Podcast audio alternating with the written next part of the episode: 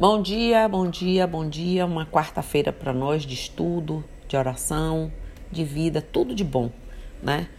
Boa tarde, boa noite para quem tiver qualquer dos horários me ouvindo. Hoje nós vamos voltar a falar de um assunto que me pareceu não ficou segundo os comentários de algumas pessoas e realmente é bastante complicado, né? Que são os atributos dos orixás nas sete linhas. Então a gente vai voltar a falar um pouquinho e vamos ver se a gente agora consegue, né? Os atributos das sete linhas, por exemplo, cristalina, cristal, oxalá, eólica, ventos, ogum, Yansan, né? Que por sinal, Ogum e Yansan, o polo magnético positivo é ocupado por Ogum e o polo negativo por Yansan. Essa linha eólica pura dá sustentação a milhões de seres elementais do ar, até que eles estejam aptos a entrar em contato com o segundo elemento, né? Uns têm como segundo elemento o fogo, outros têm como tem o segundo elemento na água, né? Etc. Portanto, na linha pura do ar elemental, só temos pura mesmo Ogum e Yansan como regentes. Aquática, Iemanjá, vegetal, Oxóssi, mineral, Oxum e ígnea, fogo, Xangô. Claro, cada um aí com seus pares, que nós já sabemos, né? Então vamos entrar de novo aí nessa linha cristalina. Os atributos de Oxalá são cristalinos, pois é através da essência cristalina que suas irradiações nos chegam, né? Imantando-nos e despertando em nosso íntimo os virtuosos sentimentos, esses maravilhosos sentimentos da fé. Entendam que a essência cristalina irradiada por pelo divino trono essencial da fé é neutra quando irradiada. Mas como tudo se polariza em dois tipos de magnetismo, então o polo positivo e irradiante é Oxalá e o polo negativo e absorvente é Oiá, Oiá tempo. Oxalá irradia fé, né? O tempo todo e olhar absorve as irradiações religiosas desordenadas, vibradas pelos religiosos desequilibrados. Ela se contrapõe a ele porque a atuação dela é no sentido de absorver os excessos religiosos vibrados pelos, por nós, que nos excedemos, quando nos excedemos né, no domínio da fé. Né? Aquelas pessoas que conduzem outros rebanhos inteiros, fazendo bobagens e tudo mais. Então, já Oxalá irradia fé e estimula a religiosidade o tempo todo a todos. Portanto, as atribuições de Oxalá são as de não deixar um só ser sem um amparo religioso dos mistérios da fé, né? mas nem sempre? O ser absorve suas irradiações quando está com a mente voltada para o materialismo desenfreado dos espíritos encarnados. É uma pena que seja assim, né? Porque os próprios seres se afastam da luminosa e cristalina irradiação do divino Oxalá e entram nos gélidos domínios da divina Oiá, a senhora do tempo e dos negativados, né, nos aspectos dele, da fé. OK? A linha eólica, Ogum é sinônimo de lei e ordem. E seu campo de atuação é a ordenação dos processos e dos procedimentos, certo? O trono da lei é eólico e ao projetar-se, cria a linha pura do ar elemental, já com dois polos magnéticos ocupados por orixás diferenciados em todos os aspectos. O polo magnético positivo é ocupado por Ogum e o polo negativo por Yansan. Essa linha eólica pura dá sustentação, como eu disse lá antes, de seres, a milhões de seres elementais do ar, né? Até que eles estejam aptos a entrar em contato com o segundo elemento. Aí o que eu disse, uns têm como segundo elemento o fogo, é, outros têm a água e por aí vai. Portanto, na linha pura do ar elemental, só temos Ogum e Yansan, que são os regentes, certo? Mas se esses orixás são aplicadores da lei, porque sua natureza é ordenadora, então eles se projetam e dão início às suas hierarquias naturais, que são as que nos chegam através da Umbanda. Os orixás regentes dessas hierarquias de Ogum e Yansan são orixás intermediários ou regentes dos níveis vibratórios da linha de forças da lei. Certo? Vocês sabiam que eu já falei num outro podcast que Oxalá tem sete orixás intermediários positivos e tem outros sete negativos, que são seus opostos, e tem sete orixás neutros certo? Oxum tem sete orixás intermediários positivas e outras negativas, sete, que são suas opositoras. Oxóssi tem sete orixás intermediários positivos e sete negativos, que são também os seus opostos.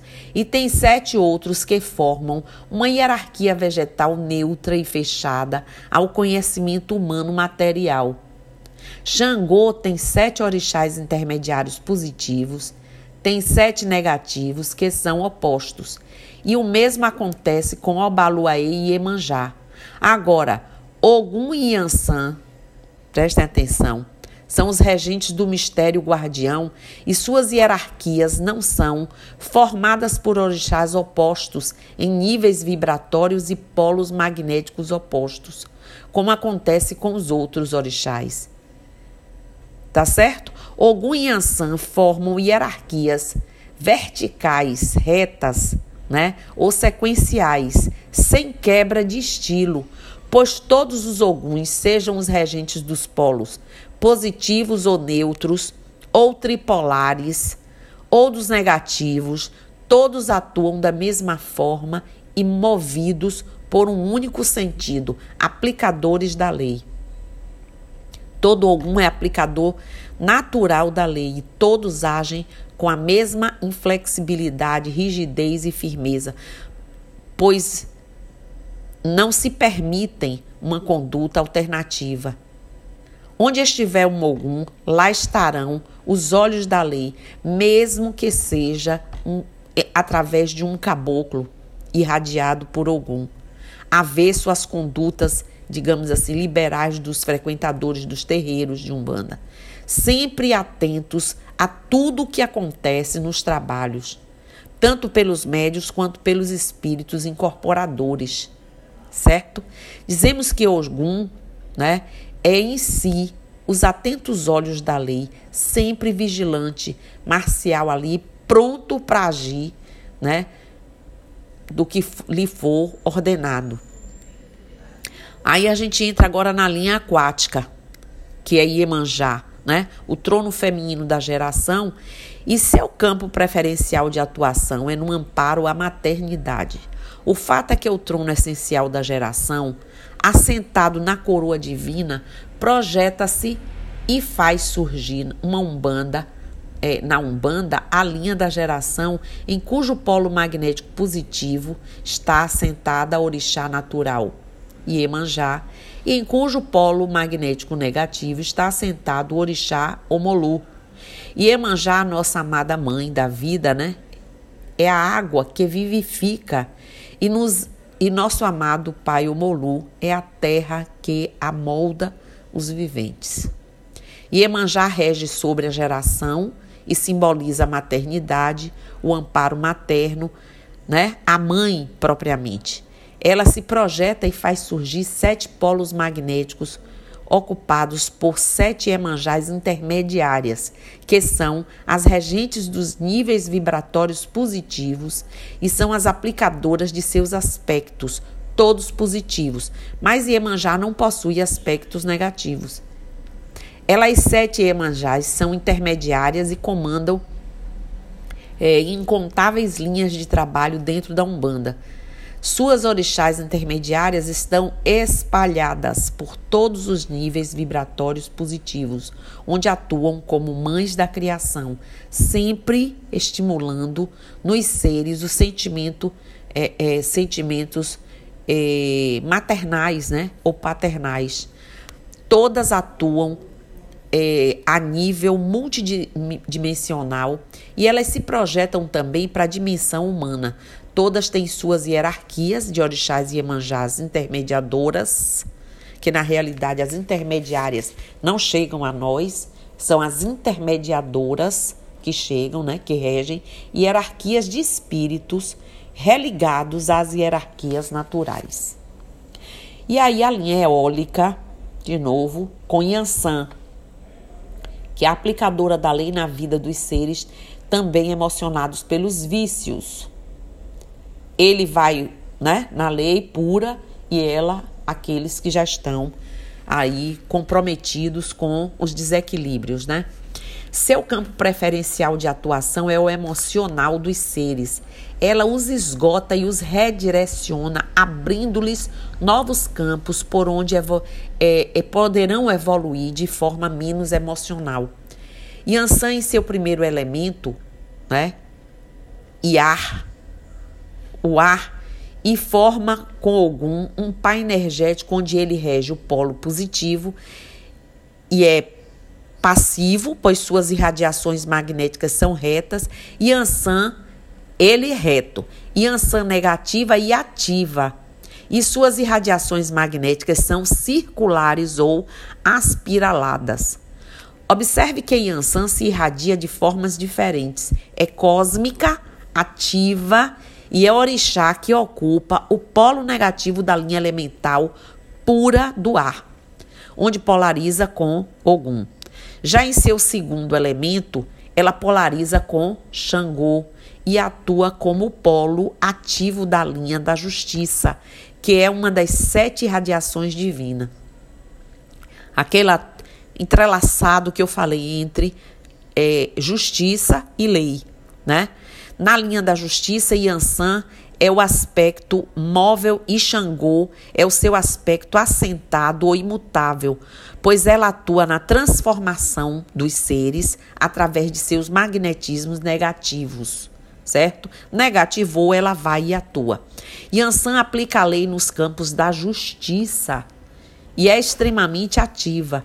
Uma de suas atribuições é colher os seres fora da lei e, com um de seus magnetismos, alterar todo o seu emocional, mental e consciência, para só então redirecionar o ser numa outra linha de evolução que o aquietará e facilitará a sua caminhada aí, né? Pela linha reta da evolução. As energias irradiadas por Yansan densificam o mental, diminuindo seu magnetismo e estimulam o emocional, acelerando as vibrações.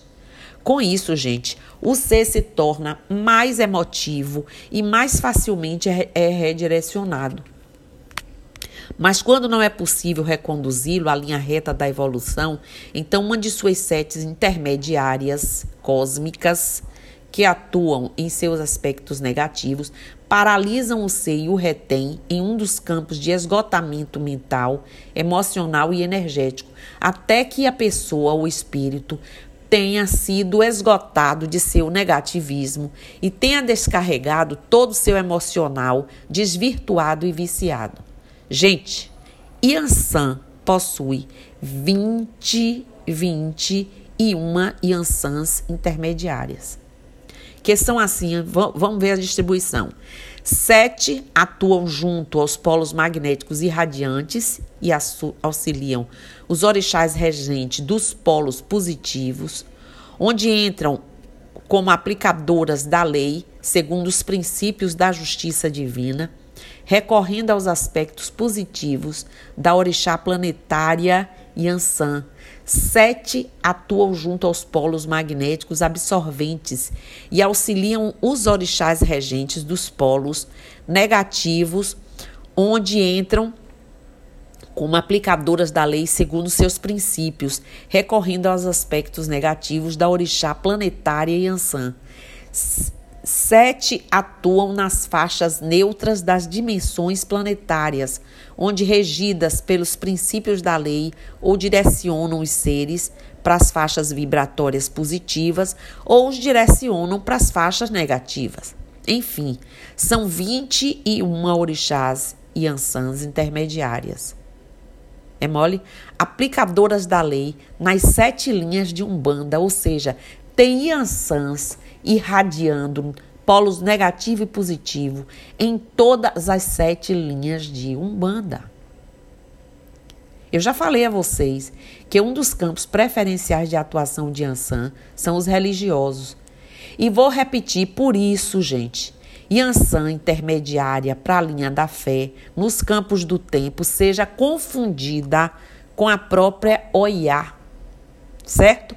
Já que é ela quem envia ao tempo os espíritos fora da lei, no campo da religiosidade. Aí Oiá pega para fazer a transformação da confusão mental da fé para o ajuste. E ansando o tempo, é, não tenham dúvida, tem um vasto campo de ação e colhe os espíritos desvirtuados nas coisas da fé, certo? Enviando ao tempo onde serão esgotados. Mas não tenham dúvida, antes ela tenta reequilibrá-los e redirecioná-los, só optando por enviá-los a um campo onde o magnetismo os esvazia quando vê que um esgotamento total em todos os sete sentidos é necessário. E isso o tempo faz muito bem.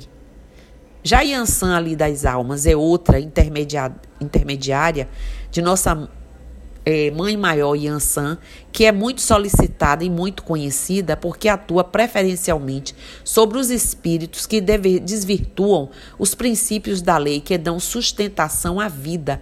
E como a vida é geração e Omolu atua no polo negativo da linha da geração, então ela envia aos domínios de Omolu todos os espíritos que atentaram contra a vida de seus semelhantes ao desvirtuarem os princípios da lei e da justiça divina. Logo, seu campo escuro localiza-se nos domínios é, do orixá Omolu, que rege sobre o lado de baixo do campo dos mortos. Ok? É muito incrível isso.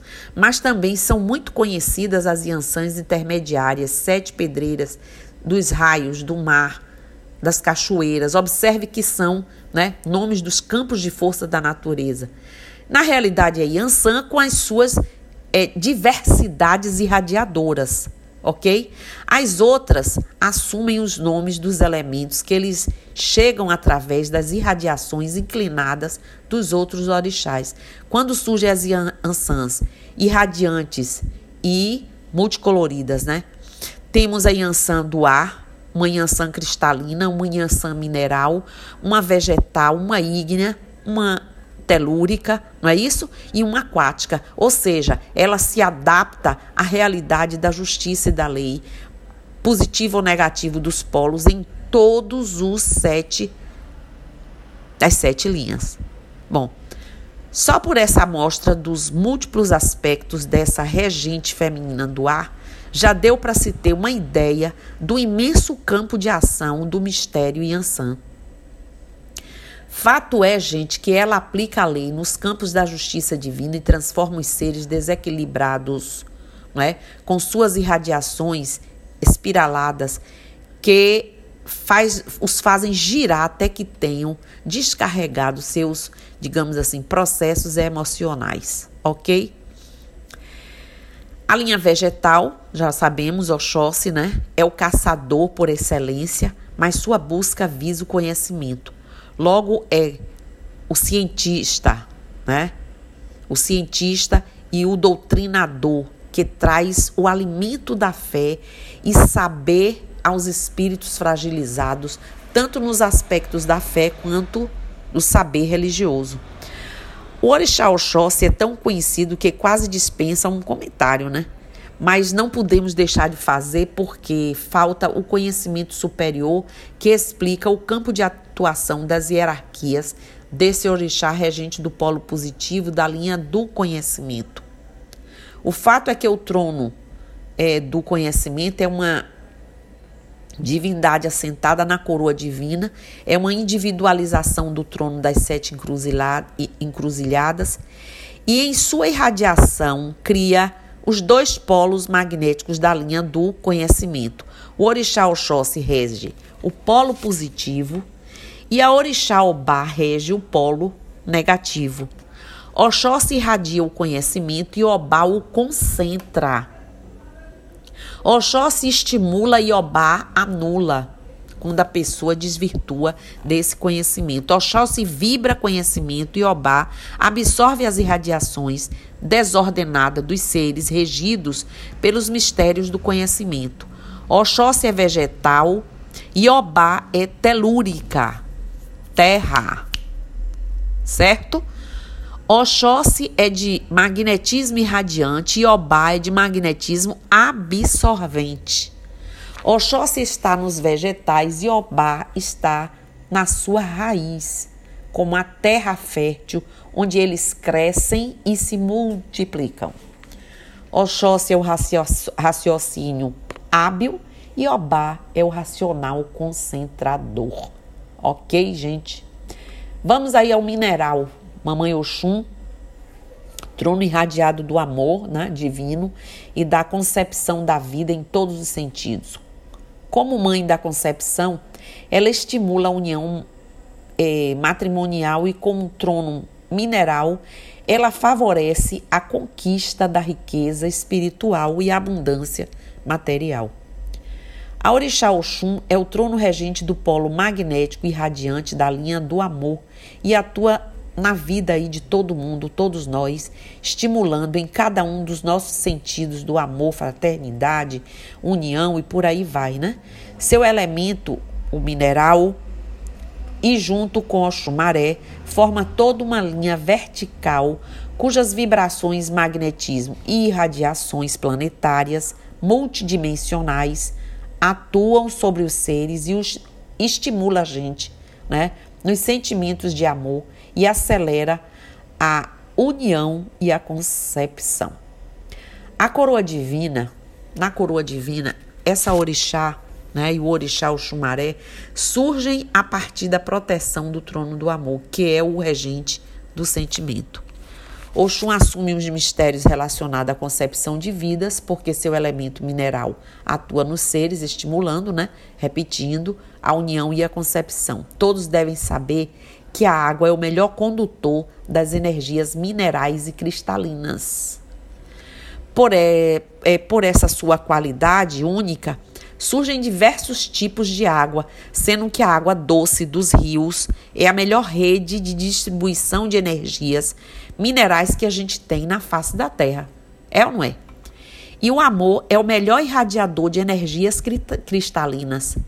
Saibam que a energia irradiada pelo mar é cristalina e a energia irradiada pelos rios é mineral. E justamente nesse ponto surgem as confusões quando fundem a Orixá Oxum com Iemanjá certo? Vão entendendo aí. A energia mineral está presente em todos os seres e também em todos os vegetais.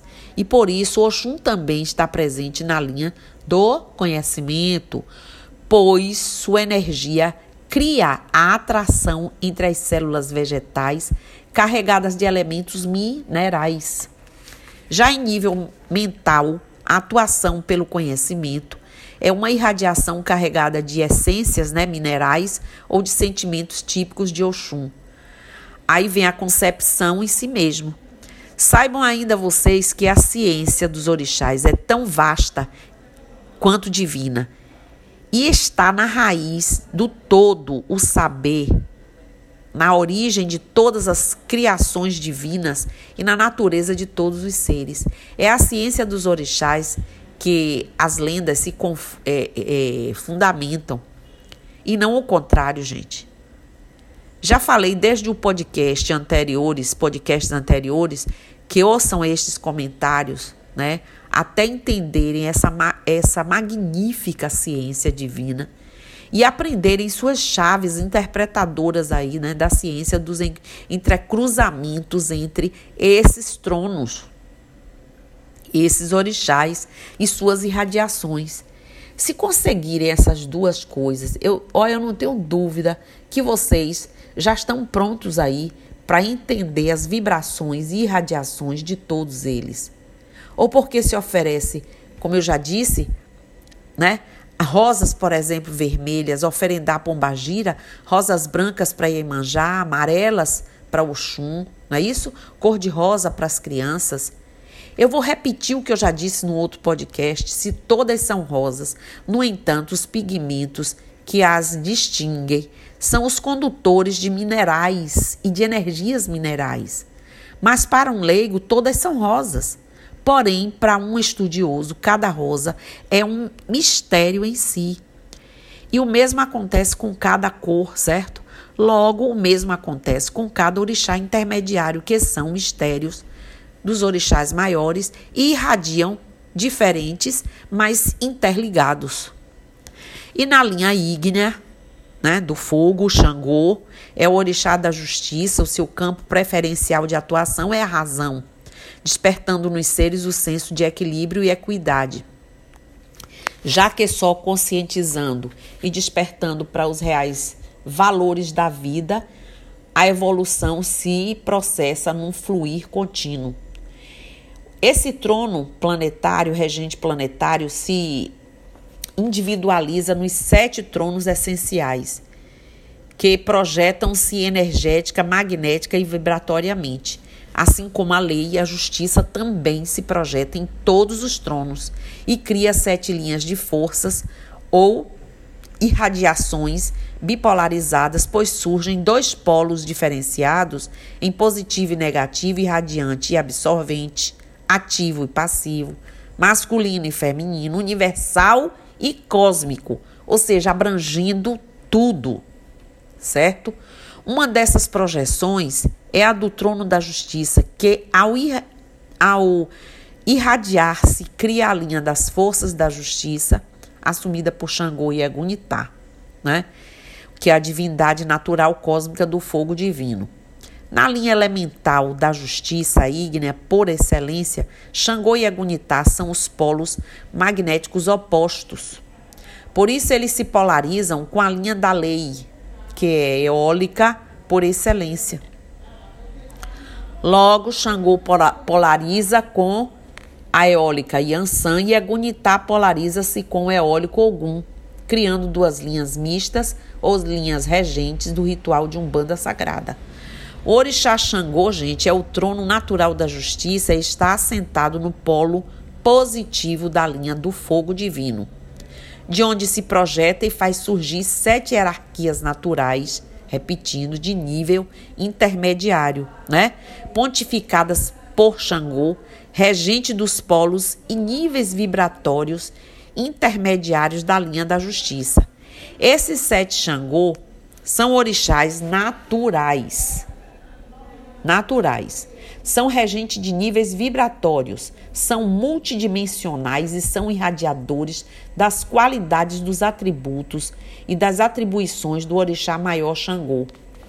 Eles aplicam aplicam os aspectos positivos da justiça divina nos níveis vibratórios positivos e se polarizam com os Xangôs cósmicos, que são os aplicadores dos aspectos negativos da justiça.